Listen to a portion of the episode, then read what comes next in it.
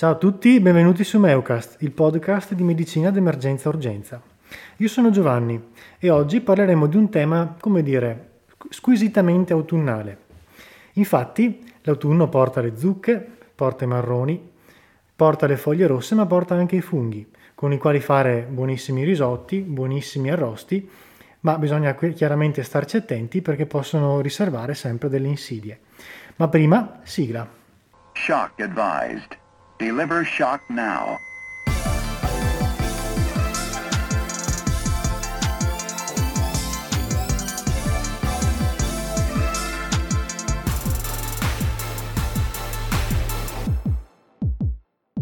Ciao a tutti, bentornati in questo episodio. Io sono Giovanni e oggi qui con me a parlare di funghi e soprattutto delle intossicazioni da funghi c'è il dottor Giorgio Ricci, direttore del Centro Antiveleni di Verona e quindi un espertissimo e simpaticissimo tossicologo. Ciao Giorgio. Ciao Giovanni, grazie a tutti, grazie a voi e grazie per essere qui. Senti Giorgio, partiamo con un caso clinico. Giunge in pronto soccorso una famiglia con sintomi, sintomi di tipo gastrointestinale e dice di aver mangiato del risotto a base di funghi raccolti da loro in montagna. Sì. Come possiamo partire? Partiamo col fatto che eh, ci possiamo anche arrabbiare, nel senso che purtroppo eh, è vero, ogni famiglia ha quello che se ne intende quello che va a raccogliere i funghi, che dice per chi è veneto, ma niegane che è buoni, questi qua è una specialità sono quelli che poi ti fregano. E soprattutto io non ho posto in freezer. E soprattutto non ho posto in freezer. Per cui mangiateli subito tutti e arrivano in pronto soccorso con mal di pancia, diarrea e vomito. Bene, loro lo mettono in relazione con i funghi, però la prima cosa da chiedere è una ed è fondamentale. Quando è stata la prima volta che hanno mangiato i funghi? Perché? Perché ci sono due sindromi fondamentalmente, quelle a breve incubazione e quelle a lunga incubazione. Quelle a breve, che insorgono normalmente dopo 30 minuti, un'ora dall'ingestione dei funghi, a me non preoccupano più di tanto. Sì, è chiaro, sono fastidiose, sono anche a volte difficili da trattare, da far regredire, però non sono mortali normalmente mentre quelle a lunga incubazione danno segno di sé almeno dopo 6 ore dall'ingestione dei funghi, quando anche non dopo. Ad esempio la sindrome aurellanica potrebbe esordire dopo 15 giorni. Per cui il problema è uno solo. Se tu hai mangiato funghi la sera e, e dopo 30 minuti ti è venuta eh, la diarrea e il vomito, tu dici, guardate, ho mangiato la cena con i funghi e ho avuto questi disturbi. Il medico di pronto soccorso è portato a credere che sia una sindrome a breve incubazione, quindi non pericolosa. La realtà è un'altra. Se tu chiedi ma quando è stata la prima volta che ho mangiato i funghi, loro magari ti dicono a mezzogiorno. Loro erano stati bene, non hanno messo in relazione l'esordio dei sintomi con la prima volta che hanno mangiato i funghi. Ecco che ci troviamo davanti a una sindrome a lunga incubazione. Per cui occhio, è il primo tranello in cui si può cadere chiedere sempre quando è stata la prima volta che avete mangiato i funghi. Io ho prospettato un caso clinico, diciamo, pensando ai sintomi più frequenti, specialmente a livello così volgare, colloquiale. Ma quali sono poi i sintomi che potrebbero dare eh, funghi non commestibili o comunque tossici? Allora, guarda, nel 90% i funghi danno una sindrome di tipo gastrointestinale. Fortunatamente e nel restante 10% in una misura in piccola percentuale possono dare sindromi, delle sindromi serie, delle sindromi soprattutto epatotossiche e nefrotossiche. Poi entriamo nella nicchia di altri tipi di funghi molto particolari, eh, come ad esempio la giromitra esculenta, che può dare anche una sindrome emolitica però diciamo questo, eh, il fungo non mortale dà una sindrome gastroenterica, nausea, vomito, diarrea, disidratazione. Il fungo mortale dà sì una sindrome gastroenterica, però dà anche successivamente un periodo finestra di apparente remissione dei sintomi e pum ti capita la sindrome epatotossica con un'insufficienza epatica o epatorenale fulminante e allora è il caso di intervenire eh, prima che questo succeda in un periodo finestra o comunque prevenire la sindrome epatotossica. E nel caso quindi delle intossicazioni più comuni, come possiamo gestirle in pronto soccorso? Con terapia di supporto, Giovanni. Quindi niente di che se non una reidratazione. Ecco, non affannatevi subito a dare degli antiemetici, perché è giusto che buttino fuori tutto. Non per via punitiva ovviamente, ma perché devono espellere tutto quanto quello che hanno ingerito.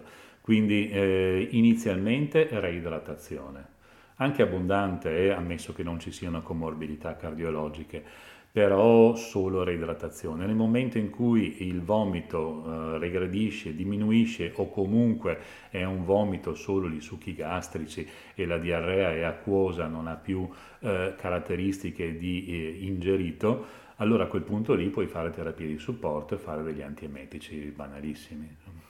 Invece per quel che riguarda le sindromi che hai nominato, ce n'è qualcuna che vale la pena di conoscere in maniera più approfondita? Allora, le sindromi più, più particolari, più tossiche sono ovviamente quelle da amanita falloide, però l'amanita non è la sola a contenere una tossina pericolosa per la vita, ci sono anche altri funghi come la galerina, la lepiota, io mi ricordo il caso di un bambino che eh, ha trovato un fungo che era cresciuto spontaneamente sul balcone di casa sua su un vaso ed era proprio una lepiota, purtroppo questo bambino poi è morto proprio per, per aver ingerito questo fungo. È un veleno estremamente sofisticato, bello, passatemi il termine, tra virgolette, per quanto riguarda il meccanismo. È un veleno che eh, inibisce eh, la RNA polimerasi 2, per cui inibisce completamente la uh, trascrizione del DNA di fatto e, e questo è, il, è l'effetto dell'alfa, beta e gamma amanitina. Poi la manita c'è anche la falloidina che va a mandare a scompaginare completamente la, l'architettura dell'epatocita. Di fatto va a disorganizzare i filamenti di actina, per cui il citoscheletro non regge più. Ci sono tutte, quindi la necrosi a ponte, dei rilievi istologici estremamente caratteristici che portano comunque alla necrosi epatica e quindi al trapianto di fegato nei casi più gravi se non si interviene in maniera abbastanza drastica. E quindi in questi casi che sintomi abbiamo e soprattutto come possiamo trattarli? Esiste un antidoto? Allora, eh, sì, esiste un antidoto. Eh, sono sintomi che inizialmente appunto sono uguali a quelli di tutte le ingestioni di funghi però occhio, appunto, cominciano a 6 ore o più dall'ingestione di questo fungo. Eh, si deve chiedere se sono ovviamente funghi raccolti e non comprati, perché se sono funghi comprati comunque sia sono controllati.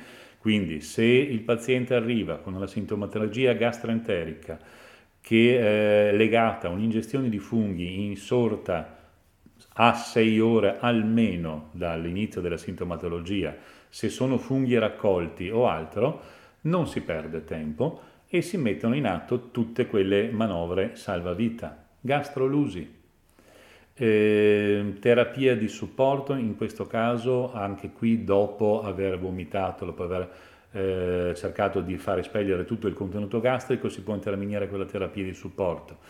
E poi l'antidoto che è lo stesso del paracetamolo, l'N-acetilcisteina che va fatto secondo il vecchio protocollo, perché voi avete, mi pare, già sentito, avete fatto una puntata sull'allenamento da paracetamolo ed è, è, avete giustamente introdotto il protocollo di Prescott, che è un protocollo che dura 21 ore. In questo caso è sempre meglio fare il vecchio protocollo che si faceva anche per il paracetamolo, cioè dose da carico 150 mg pro chilo in 500 di glucosata in un'ora, seguiti da 300 mg pro chilo nelle 24 ore nel corso di una idratazione forzata, cioè un litro d'acqua ogni 10 kg di peso corporeo, che non è poco, specialmente no. se per caso il paziente è obeso, broncopatico o, o soprattutto cardiopatico, la cosa, ovviamente la dose deve venire adattata in caso di comorbidità importanti,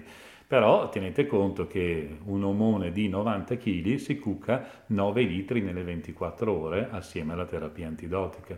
9 litri in vena, non per bocca. In vena, in vena, certo. E in questi casi ha senso dosare la manitina? Esistono dei test rapidi, dei test specifici? Ha senso sì, però eh, dosare la manitina ti comporta alcuni piccoli problemi. Primo, la manitina si fa solo in determinati centri, insomma, abbiamo deciso di raggruppare alcuni centri proprio per il costo dell'esame e per il fatto che eh, fare uh, a spot una manitina a Verona, una manitina a Rovigo, una manitina a Bolzano non, non valeva la candela, allora si fa a Trento. Quindi la manitina va portata a Trento, ma non puoi aspettare, quindi devi iniziare questo trattamento, devi raccogliere le urine una provetta di urine prima di iniziare l'idratazione. La metti in frigo, contatti il centro di Trento, eventualmente poi chiedete a noi, vi mandiamo tutto il materiale da, per, su cui scrivere, su cui richiedere l'esame o altro. Di fatto è, è un esame indaginoso che viene fatto comunque in orario di lavoro, non in orario notturno, e vi danno l'esame a distanza di 6-8 ore dal momento in cui l'ha messo in lavorazione per cui di fatto è chiaro che capite bene che non si può aspettare il tempo di lavorazione della manitina. Certo è che ha un grossissimo vantaggio. Se la manitina c'è, sicuramente c'è intossicazione, ma se la manitina non c'è, non ci sono santi, quella non era una manita. Per cui si può stoppare tutta la terapia e riprendere con una normale terapia di supporto. Per la manita leggevo che si può utilizzare anche la silimarina, gli americani ne parlano. Sì. È una cosa che si fa in Italia o meglio ha senso, funziona? Allora, guarda, la letteratura è estremamente controversa in questi casi. I tedeschi lo fanno. I tedeschi fanno silimarina e silibinina anche. Noi non lo usiamo. Mm, ovviamente io mi rifaccio un po' ai miei maestri che sono Pavia. Pavia non la consiglia, dice che è una, una terapia di tipo obsoleto di fatto in Italia difficilmente vedi usare la silimarina. Eh, alcuni centri antiveleni addirittura sconsigliano o comunque trascurano la L-acetilcisteina, per cui dicono che in realtà non è un vero e proprio farmaco salvavita. Io onestamente mi rifaccio a Pavia, eh, che seguo con fedeltà canina, che mi dice che la, la L-acetilcisteina va bene e noi la facciamo. Quindi la prognosi è buona? Prognosi se ci salti addosso subito, li prendi in tempo e fai una terapia anche a lunga scadenza, perché non è detto che questa terapia debba durare solo tre giorni, deve, può durare anche 5, 6, 7 giorni a seconda della risposta clinica e soprattutto delle transaminasi, che sono quelle che ti devono guidare. Diciamo che le, le transaminasi che normalmente possono schizzare in alto a 1000-2000 eh, dovrebbero comunque al termine della terapia eh, ridursi al massimo a un 2 per del, dei valori normali. Nel momento in cui hai un doppio dei valori normali, puoi tirare un sospiro di sollievo, rallentare, stoppare la terapia e ovviamente fare un follow up. E senti Giorgio, con riferimento anche un po' alla tua esperienza, ci sono dei funghi che hanno dei similari che però sono tossici e che quindi frequentemente vengono confusi? Bestia, sì. E che vale la pena conoscere per noi ovviamente. C'è il falso chiodino, quando tu prendi i pioppini, che sono anche buoni, però a volte c'è il falso pioppino o falso chiodino che viene eh, cotto assieme ai pioppini buoni e ti dà eh, anche qui una sindrome di tipo gastroenterico non mortale, però estremamente fastidiosa, estremamente duratura. Eh, lo riconosci perché un, eh, ha un sapore amarissimo, per cui normalmente chi lo sente smette di mangiare e butta via tutto. C'è il boletus satanas, il falso porcino che ti dà anche qui una sindrome gastroenterica, eh, anche questa a prognosi benigna però io ti assicuro che eh, le sindromi gastroenteriche da funghi uno se le ricorda, se le passa. E, e la, prima, la, prima, reazione è quella di dire mi funghi basta perché sono estremamente, estremamente fastidiose, estremamente intense. E poi ci sono quei funghi mm, che noi abbiamo anche nel Monte Baldo, del genere Psilocibe, e i cubensis che non, non, occorre andare a prendere su internet, anche se il commercio adesso è soprattutto lì, potete andarli a prendere, ecco ovviamente non fatelo, ma sul Monte Baldo e eh, conservati in determinate situazioni, in determinati modi, eh, possono essere assunti da eh, tossicodipendenti o comunque personaggi in cerca di eh, emozioni forti eh, perché danno un effetto allucinogeno. Eh, questo non lo sapevo. Però c'è anche da dire che nel, nei sintomi gastrointestinali non necessariamente sono dovuti agli effetti tossici, perché c'è anche chi ha un deficit di trialasi. Sì, e quindi vero. non digerisce. E soprattutto la popolazione orientale, di solito i, i cinesi, gli orientali in generale, nel momento in cui eh, mangiano i funghi stanno malissimo perché hanno proprio questo deficit di crealasi che gli impedisce la digestione. Chiaro che qui stiamo parlando appunto di deficit enzimatici che normalmente non sono così diffusi nella popolazione europea, però ci può stare.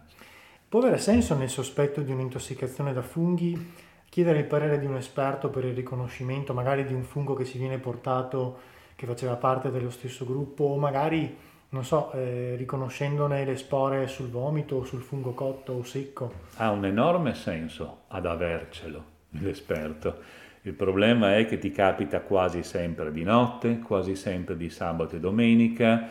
Eh, noi avevamo la fortuna di avere un micologo reperibile eh, che adesso purtroppo ha cambiato mestiere per cui siamo senza questo eh, riconoscimento eh, istantaneo in tempo reale. Di fatto ogni ASL ha un suo ispettorato micologico a cui ci si può rivolgere, però ha dei grossi limiti appunto, eh, orario ufficio per cui di fatto quando ti arriva di notte tu non puoi esimerti da fare eventualmente la terapia che sia di supporto che sia antidotica, farti portare quello che resta del fungo e dei micologi esperti riescono a riconoscere anche appunto dalle spore o dal fungo cotto che tipo di fungo possa, di, di, che tipo di fungo possa trattarsi. E può avere senso fare dialisi se non sappiamo il tipo di fungo, ma l'intossicazione ai nostri occhi o anche clinicamente, laboristicamente è molto importante. Ma l'unico fungo per cui è indicata la dialisi è il cortinarius,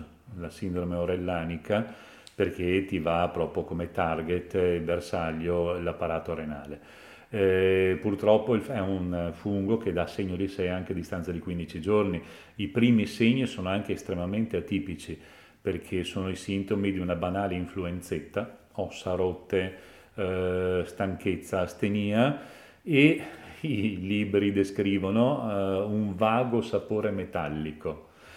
Non so quanti riescano a, a, sentirlo questo vago sapore metallico, il problema è quando cominciano questi sintomi già sei in insufficienza renale, per cui di fatto il, la dialisi è quasi mandatoria. Il problema degli altri funghi è che il danno renale avviene come danno secondario, per cui i funghi normalmente non hanno un target specifico renale, ce l'hanno più epatico e il danno renale avviene se tu non metti in atto i, eh, la terapia antidotica o la terapia di supporto. Beh, senti Giorgio, visto che adesso tutti cercano di andare all'aria aperta non appena si può e quindi ci sono anche gli improvvisati raccoglitori, per quel che riguarda le erbe invece o i frutti spontanei?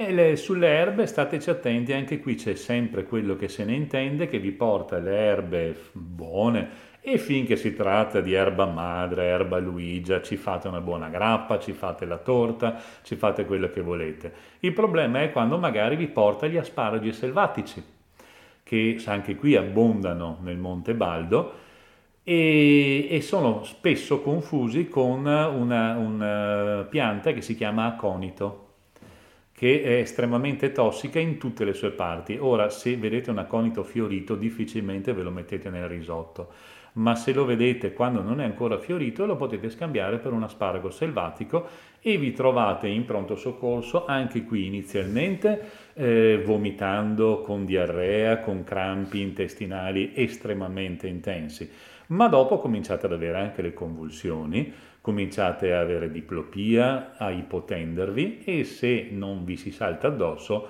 ci lasciate anche la ghirba. Per cui tutto sommato attenti anche alle erbe. In questo caso l'aconito per esempio è uno dei più potenti anticolinergici che esistano in natura, quindi dà la classica sindrome anticolinergica. E se non vi ricordate i sintomi, ricordatevi caldo come una lepre, secco come un osso, rosso come una barbabietola, cieco come una talpa e matto come un cappellaio. Alice nel Paese delle Meraviglie. Esattamente. Io me la ricordo così. ricordo. La A di anticolinergico come Alice. Esattamente. Mentre esattamente. colinergica me la ricordo col con la pasta perché il paziente fa acqua Il dappertutto. colino, sì, l'uomo che fa acqua, la colinergica, sì. Serve anche questo. Esattamente. No, la sindrome anticolinergica è una sindrome seria che eh, l'aconito condivide con alcuni farmaci come ad esempio gli antidepressivi triciclici. Quindi è una sindrome che può portare comunque a morte se non viene trattata perché dà convulsioni, dà rabdomiolisi, febbre elevata e tutti questi, eh, questi sintomi ovviamente voi mi insegnate possono portare a una MOF. Per cui di fatto anche qui il meccanismo va conosciuto di queste erbe che è un meccanismo classico di, di blocco dei canali del sodio. Per cui eh, di fatto a livello di un elettrocardiogramma voi vedrete praticamente un grossissimo rallentamento della fase 0 nell'elettrocardiogramma, un ritardo della ripolarizzazione eh, cellulare e quindi un aumento dell'eccitabilità cardiaca, neurologica e muscolare. Sull'ECG cosa andate a cercare in questi casi qui? Andatevi sempre a vedere il QRS, perché chiaramente rallentando la fase 0 il QRS si allarga. Allora il primo segno, voi eh, eh, vedrete se avete, se, avuto, se avete avuto esperienza di telefonate in un centro antiveleni per eh, farmaci o piante cardiotossiche, vedrete sempre che il tossicologo vi chiede com'è il QRS, com'è il QT. Ecco, in questo caso è il QRS a cui dovete prestare attenzione, mentre il QT ad esempio lo dovete guardare nelle intossicazioni da che so, eh, inibitori selettivi della ricaptazione della serotonina. Ma in questo caso, in tutti i farmaci che danno eh, effetti anticolinergici, guardate come prima cosa il QRS. Ricordatevi che il QRS normale vi lascia tranquilli.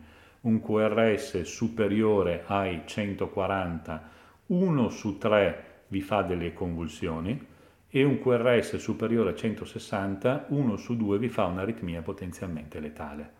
Per cui eh, anche questa è una cosa da far drizzare le orecchie. E ci sono altre bacche o erbe che magari i bambini attratti dal colore possono scambiare, almeno qui dalle nostre parti? I bambini mangiano di tutto, di tutto. Guardatevi in casa quando avete un bambino. Mettono in bocca tutto e la classica frase è mi sono girato un attimo e e il bambino ha già messo in bocca tutto quello che vede, le piante, le bacche, eccetera. In casa adesso siamo sotto Natale, per cui eh, cercate di tenere fuori dalla portata dei bambini le stelle di Natale che vi arriveranno a tonnellate in casa, non tanto perché siano mortali, ma perché se avete eh, fatto attenzione, spaccate un ramo, viene fuori un latticello. Quel latticello è carichissimo di ossalato di calcio che a contatto con la saliva, specie dei bambini, precipita e dà l'effetto di centinaia di spilli che vi traforano la lingua e le labbra, per cui è un effetto molto spiacevole per un bambino, ma per un bambino la bacca, le, eh, ad esempio, tante telefonate riguardano le ciliegie di Gerusalemme, il, eh, il Solanum pseudocapsicum, eh, le bacche quelle arancioni, belle, belle, appariscenti, che possono essere anche invitanti per un bambino.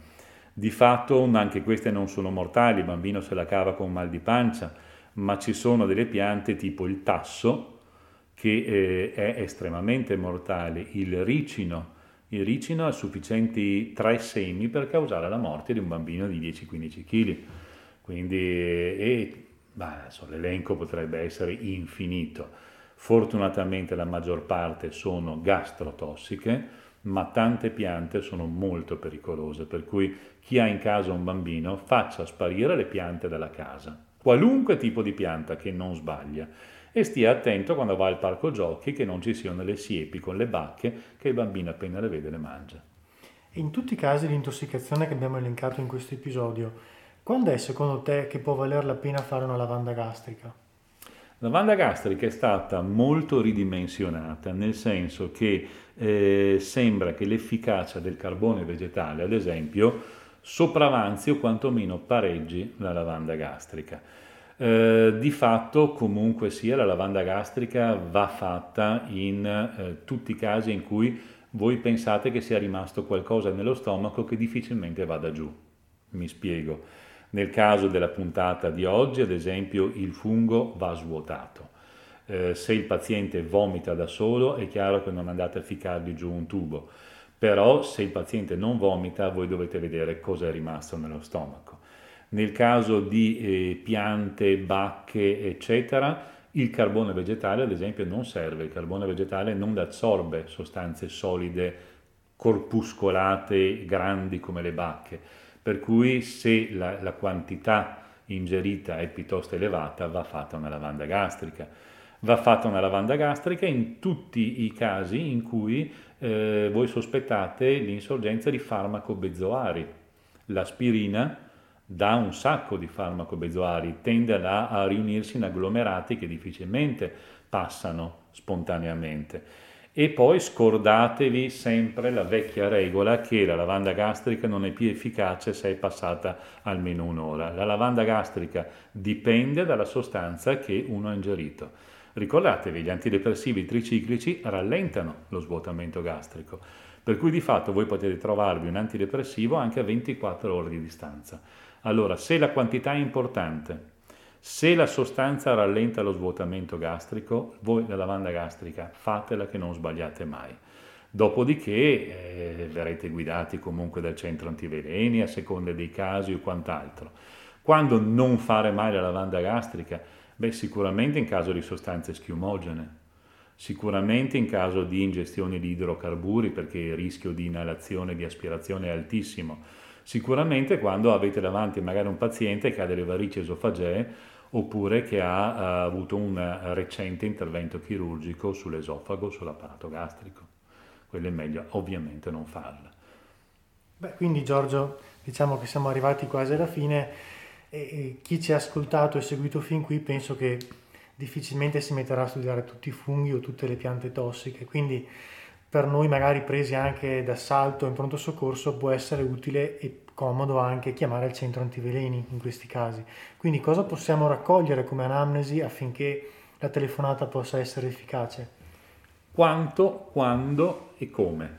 Nel senso, la tempistica dell'ingestione, eh, dare un'idea della quantità della sostanza ingerita, per quale via è stata ingerita, inalazione, ingestione o altro, peso del paziente, che a volte la terapia ovviamente si rapporta al peso del paziente, e la clinica. Nel momento in cui avete raccolto queste, queste semplici informazioni avete già tutto per parlare con, uh, con, noi, con il tossicologo dei centri di riferimento, Pavia, Milano, Bergamo, Verona, quelli che volete. Quando siete nei dubbi chiamate, noi siamo qui H24 per cui non ci date sicuramente fastidio. Ma soprattutto diffidare dai parenti e amici che ti regalano i funghi. Esatto, quelli che se ne intendono. E che hanno il freezer pieno per tenerseli loro. che dire Giorgio, grazie mille della compagnia e speriamo di risentirci in un'altra puntata. Grazie a te Giovanni, grazie a tutti voi quando volete. Ciao a tutti e grazie per averci seguito. Alla prossima. Shock advised. Deliver shock now.